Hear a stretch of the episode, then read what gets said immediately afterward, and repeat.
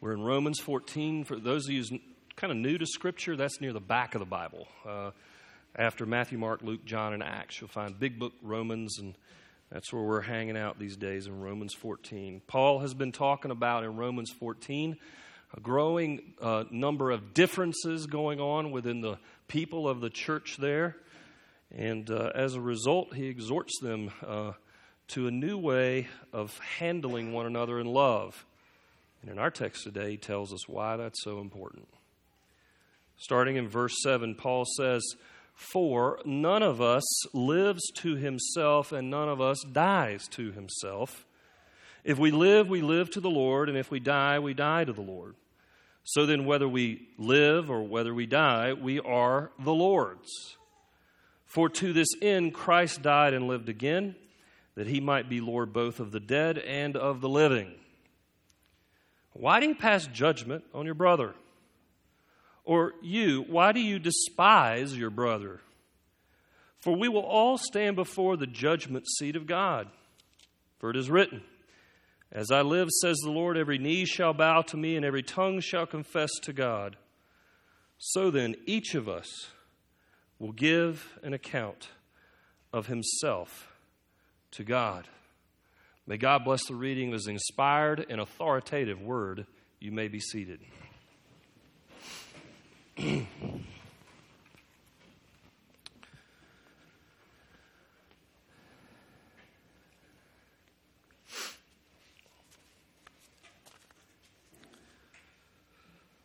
Well, sometimes cultures clash in unexpected ways, and uh, sometimes they clash in a way in our families and communities that throw everybody off. There was one kind of clash that happened this past N F L season that surprised a lot of people in terms of the culture that took place on the field. And that had to be around the matter of trash talking in the N F L. You see, trash talking is very common in any pro sport, and while I don't recommend it as a way of life or even doing sport, it is there, in fact, where the testosterone-driven men talk junk to try and get the head in the heads of their of their opponents. But in this case, things came to a jarring change in the N F L when a certain player, all-pro quarterback Andrew Luck, started talking trash in a very different way. Apparently, according to Washington Redskins linebacker Ryan Kerrigan, in all the years of playing football, he has never heard anything like it, not even close. Uh, most men are used to everybody talking junk to each other on the football field, but apparently Andrew Luck, when he is insulted or talked down, actually returns the talk in a mild-mannered and complimentary way, kind of like an elementary school teacher. He says things like, "Nice play, good job, well done, nice hit." And according to the players who play against him, this is really unnerving.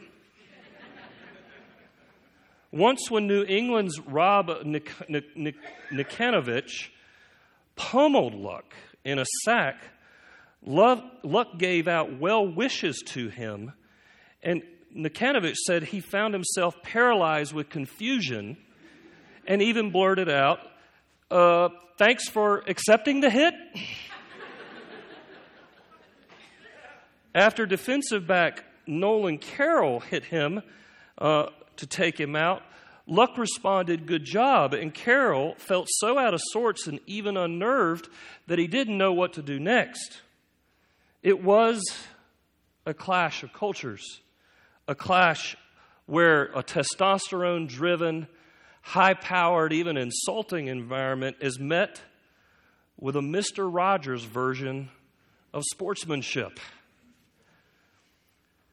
You know, while we experience a clash of cultures in, in the world of trash talk, we may not experience that rather in the, on the football field. We do experience a clash of culture even in our own midst here, and of all places, the church. Romans fourteen is all about how the church is, is a place where surprise clashes often show up and occur among Christians, and particularly with regards to their lifestyles. And we should really expect as much. When Christ calls people to himself in the church, he often calls very different people with very different values and life rhythms together. This is fertile ground for conflicts, for differences, for clashes that go way beyond trash-talking styles. And Paul describes this very problem showing up in the church by, by telling the Roman church in Romans fourteen on five occasions that they should not pass judgment on one another. Apparently, that's what was happening in the clashes, is they were regularly passing judgment on these on each on each other. And he says this to a people who come from very different ethnic backgrounds, very different politics, very different ways of handling life, differences that can be so stark that passing judgment is hard not to do. So, in Romans fourteen, really Paul is next getting at the question in our verses today of why we shouldn't judge each other so quickly when our differences bump into each other in Christian community. Paul's going to give us three big reasons why and one big implication to tell us why we shouldn't be too quick to pass judgment on each other uh, with our various lifestyles and differences. Now, before we get to those differences, we need to consider how we get to this point, uh, how the problem of judge, judgmentalism uh, really shows up in church. And we need to go back really to our scriptural verses that we find here in the book of Romans in chapter thirteen, where Paul starts at the very end of chapter thirteen to exhort this community of believers to love one another. And he pulls out the law, thou shalt not kill, uh, commit adultery, all those things, to uh, illustrate what a life of love is meant to be. He uses law to do that. Now, last week, Trent brought us into this segment of Romans fourteen that brought up uh, what was uh, called in verse one, opinions of how one should live. Uh, another, another translation calls it disputable matters. Uh, apparently, this disputable opin- these disputable opinions on how you should live were showing up in the Roman church, particularly when, as, as Trent told us last week, scrupulous Jews were bumping into the more freewheeling Roman Gentiles. Now, here's how that could be a problem. Imagine this. Back in the Roman church, everybody's getting to know each other in church. They're like, man, I really like you. Why don't you come over to dinner tomorrow night? One of the Romans asked, maybe one of the Jews do that. And what does the Roman decide to do? He's going to have a pig picking. He's decided, I'm making barbecue. It's my special, and he's a foodie. He's into all kinds of really good kind of barbecue with sauces and stuff. And the Jew shows up, and the Jewish Christian uh, is suddenly unnerved when he sees this pig laid out in front of him. Why is that? Well, the Jews, of course, through their uh, food, dietary laws and other things, traditionally would not eat hoofed animals. So, Uh, this is going on. And you can understand how this shows up in very practical ways when they're hanging out together in each other's homes. And so to understand what's happening in the tension of that moment, there are three major values we should consider when you're doing community and you face tension in community. Three major values. And the first value is this, is the value of the law. We in this community at Redeemer, in a Christian church under the lordship of Jesus Christ, believe that God's law and God's word is our standard of living. In other words, we believe there are matters of truth and lies, good and evil, right and wrong, in how we do life in church, even with each other. So that is a very clear value in a church community, and particularly a Christian community. But there is a second value that's in tension with that value in a community. It is the value of liberty or freedom. Scriptures like Galatians five clearly tell us that it is for freedom that Christ has set us free. That is, when you come to faith in Christ, you and I are free to enjoy creation, the blessings of life, and yes, even some of the former Old Testament laws and even false religious laws that are out there that are no longer applicable don't apply to us personally. We are free to enjoy the gifts of life that come from God. Notice freedom and law are in tension at the same time in a community and how we do life with each other. But there's one more area that Trent brought up. It is these matters of opinions, these matters of conscience, or uh, uh, disputable matters that we often forget in how we do community. This is the so-called in-between area of personal convictions uh, that God both uh, uh, puts between law and freedom. What do I mean? Well, there are personal convictions, applications of God's word in our personal lives that God allows but does not require of everyone else. Uh, different Christians, in other words, can apply different biblical principles to their lives in different ways. So here's what this means. You ready? With v- some things in life and how we do life with each other in community, um, on matters of conscience, it is possible for Christians to have two different ways of doing life, and they both are right. That's what Paul has been saying in our text.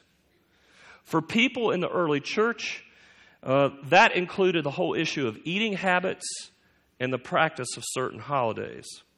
For us, it could be the way we raise our kids, or the diet we eat, or even the things we drink. In all this, Paul is trying to show us the tension between law, uh, freedom, and even matters of conscience in how we do community. Now, let me apply this to us today more specifically. Some of us here like to emphasize law. And I would say, good. Keep going. That's good stuff. Don't forget liberty. Don't forget liberty to the point that you become legalistic and demand people do what you do, even though there is no ground in Scripture that they should do that very thing. Some of us here emphasize liberty.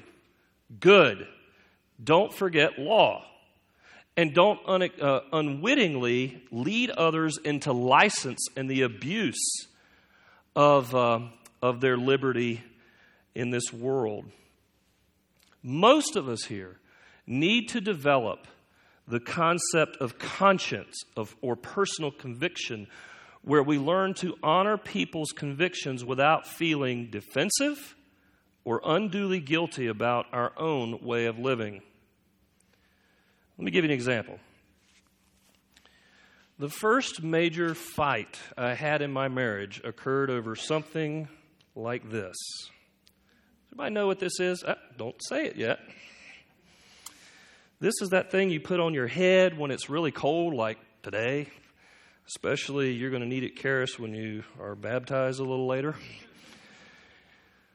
This thing, when I first got married, I told Elizabeth, "Hey, I need to get a, uh, I need to get a toboggan to put on my head because it's getting cold." And she said, "A toboggan? Why would you put a sled on your head?"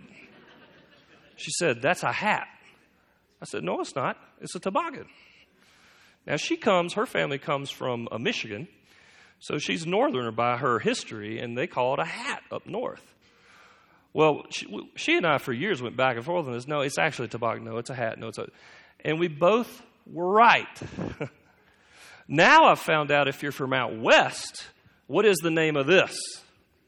Beanie. It has another name out west, and there's probably another name that's floating around here somewhere. All three names for this thing, this cultural item right here, are absolutely right. They just come from difficult, di- different contexts. And what we have to do is develop a vocabulary, a, a category in how we relate to each other so that there can be differences about what we call some things or even how we do life with one another in uh, in the way that we don't end up passing judgment too quickly on one another.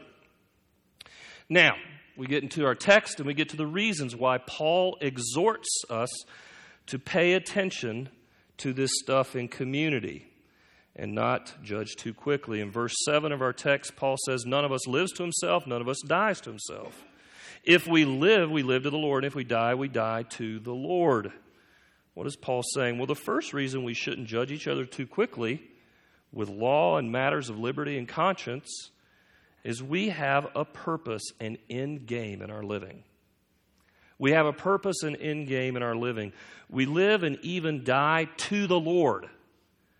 Our trajectory of life is living for Christ, not for our culture, not for ourselves. The world lives for self and asks the self-absorbed question, what's in it for me? But the Christian, however, asks not just what's in it for me, but what's in it for the Lord and His kingdom, which includes brothers and sisters in Christ. I can tell you this. When you stop at, start ans- asking that question, the answers you get will prove that the Lord's purpose for your life is way bigger than you expected. As you know, about thirteen years ago this month, I actually, with a wonderful group of people, who are many of whom are in this room, planted Redeemer. And, you know, when I planted Redeemer, I had all kinds of ideas in mind of what we were going to do and things like that. And some of those have come true. Some of the, the visions and desires of the people in the group came true. And yet, what's even more striking to me is how many more things came true and have come to life in our thirteen years of history together that I could have never dreamed up, that I could have never thought of, and how God redeemed people, and how God changed lives, how God brought reconciliation in some cases, and a whole host of matters. The interesting thing is, when we live for a larger purpose than ourselves, we actually start to see there's a larger purpose than ourselves.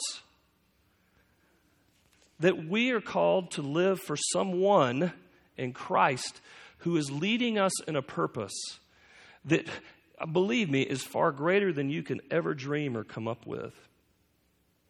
First Corinthians six, which was read earlier, says this profound thing for believers. You are not your own, you are bought with a price. In other words, we were not, we were bought by Christ for something bigger than us.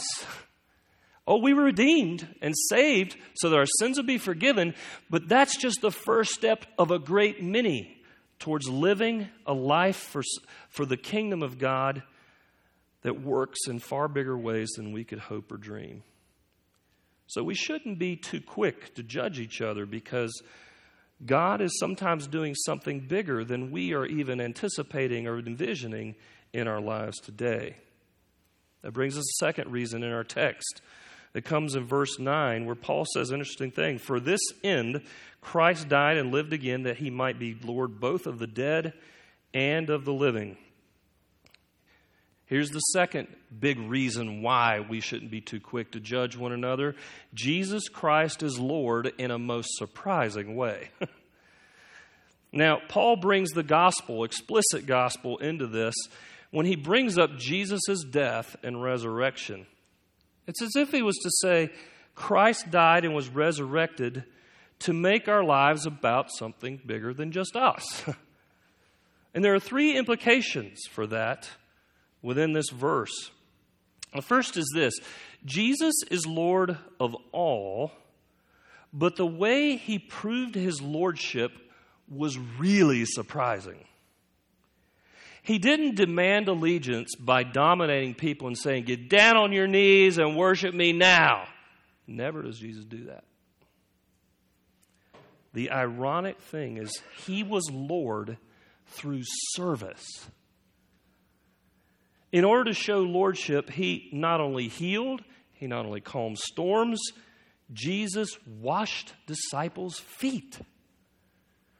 The Son of God, who created quasars and D N A, gets on his knees and does the dirtiest job that even Mike Rowe wouldn't do on his show, Dirty Jobs.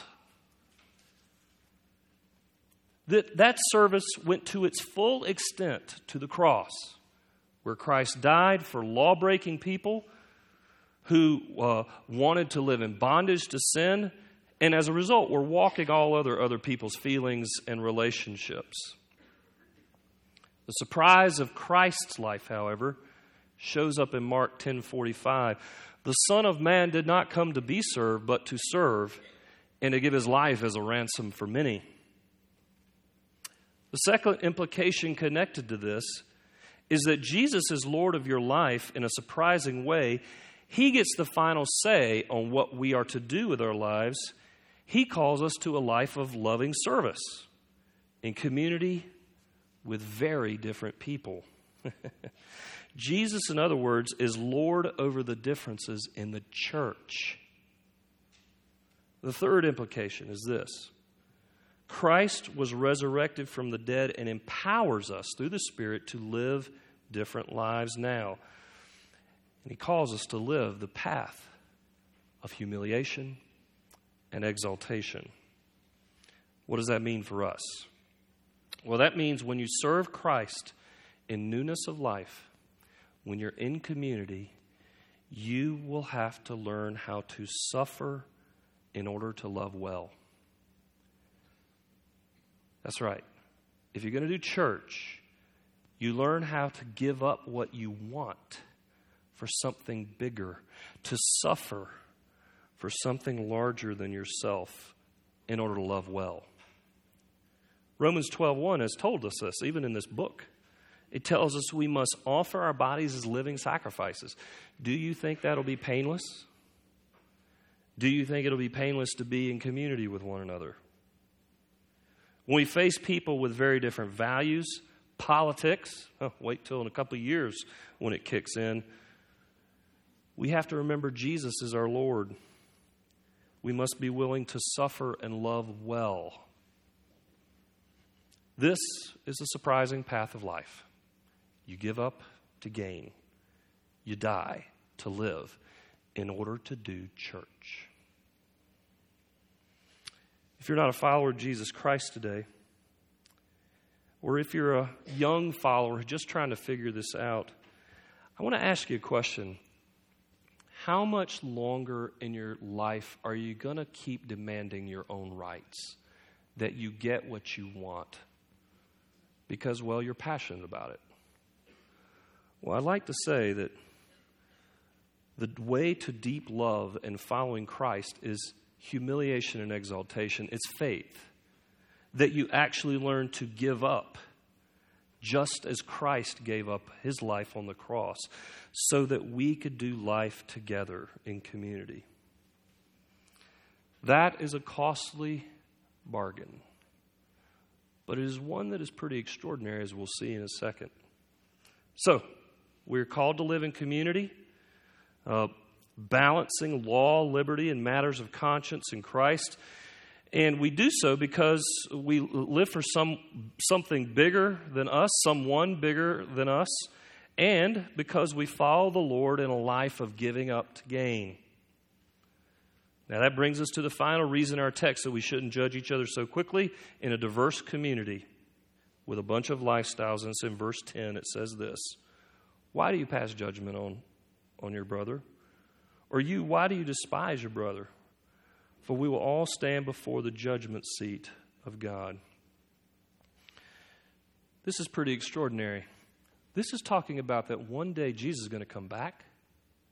And when he comes back, it will change everything. We will all stand before Jesus as the judge. Every single one of us. No one person here won't. And Paul starts this whole picture of the judgment by asking two penetrating questions of us right now. Why do you pass judgment? And I think he's talking about the law people here who are quick to pass judgment relative to scrupulous standards. And then he asks, why do you despise your brother? And I think he's talking there to the liberty people who get mad at the law people because they're becoming uh, killjoys. Or at least they perceive them to be. Paul is getting at a motivation here. What is going on in your heart really? And as a result, he's calling us as believers in a diverse community to do what Second Corinthians thirteen says. Examine yourselves to see whether you're in the faith. Test yourselves. Before we go judging others too quickly, we're called to judge ourselves first through the eyes of God. Are we living consistently with Christian faith and practice? Are we really following tr- Christ? Or are we following ourselves in some cases? In this year of grounding, it is very important, and even absolutely crucial, that we learn how to do this in community. Instead of jumping to conclusions about each other, uh, dare to pray Psalm one thirty-nine. Have you guys ever prayed the end of Psalm one thirty-nine? It says, "Search me, O God, and know my heart. Try me and know my anxious thoughts. See if there be any hurtful way in me, and lead me in the way everlasting." Do not pray this prayer if you don't want to grow. But if you have strains in your relationships, dare to pray this, and God will reveal to you in time through His Word and Spirit how you are to grow and change. What will He reveal? The layers of self-righteousness that we all have. Every single one of us, including me. This week I was struck by the layers of self-righteousness in my heart. How I want to defend myself and protect myself over matters where I'm defended and protected in Christ. All of us carry around something in our hearts that we hold dear over and above our brother and sister in the Lord. Every one of us has something. I don't know what that is for you. I know what it is for me. At least some of the things. The gospel tells us that we bring these things to the Holy Spirit and let the Word reveal to us what is true and right and good so that we might change and repent. And why is that? Well, verses ten through eleven tell us that we will stand before the judgment throne, the bema seat of God. Jesus is going to return. He's going to come back at the end of the age.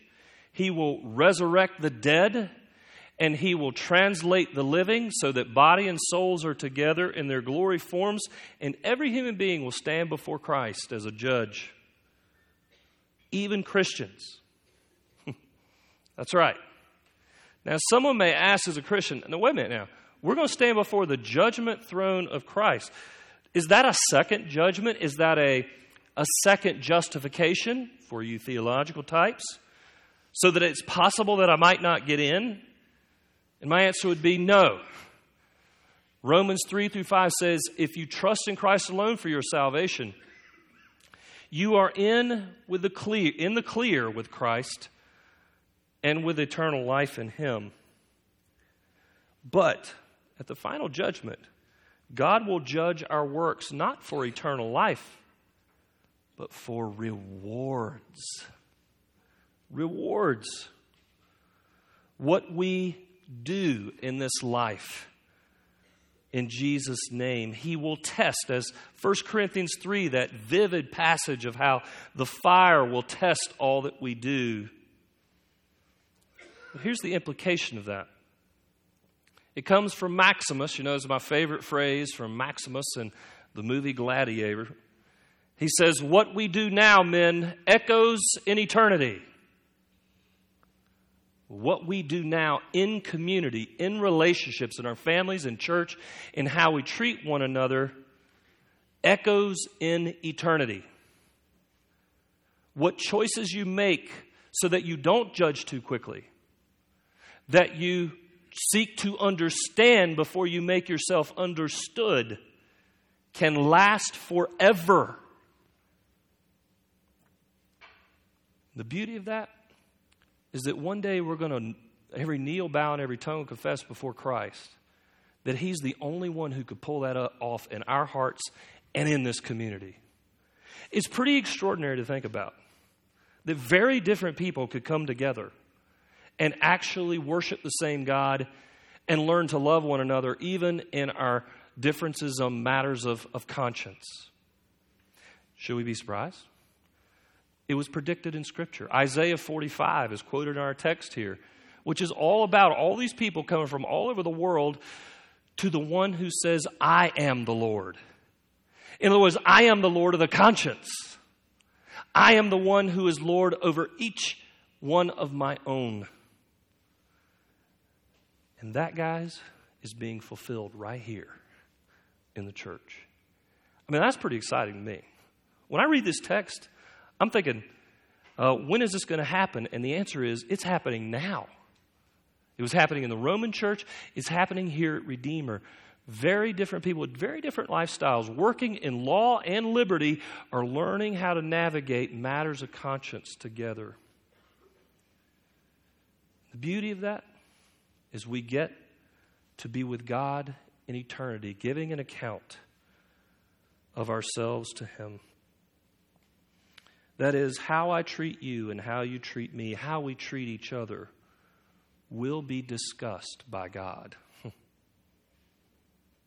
So, live in community as if God gave you a loving and truthful evaluation of how you do relationships with very different Christians. Make it your aim to please God, as Second Corinthians five says. Make it your aim to please Him who gave up everything for us in Christ. In conclusion, Lauren Hill is a basketball player from Mount Saint Joseph's College. Some of you may not have heard her name, but she has been, she was diagnosed this past fall with an inoperable brain tumor in which she was not expected to live through this winter. Back in November, her team, her basketball team from Mount Saint Joseph's College, wanted to give her a gift. They wanted to give Lauren Hill an unforgettable basket in the most extraordinary game of their lives. They practiced the play together. Sophomore guard Webb would feed Taylor Brown on the left wing. Junior center Tara Dennis would set a screen for Hill so Hill could cut across uh, the paint, catch the ball, and make a layup. The problem was they had to do this in a hurry. They weren't sure that Lauren Hill would even make it through December. Her brain tumor was growing at the base of her Uh, her brain stem so quickly that she was getting tireder and tireder every day.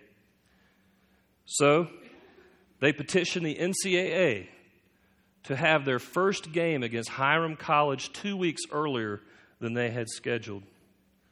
N C double A agreed, and Hiram College agreed.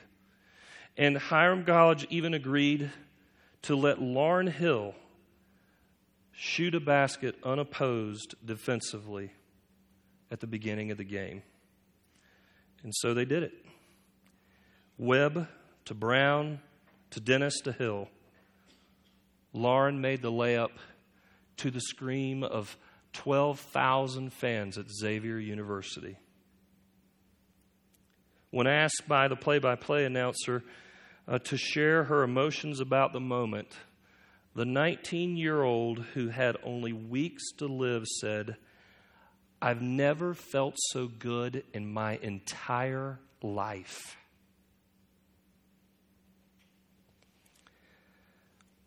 Let me ask you something.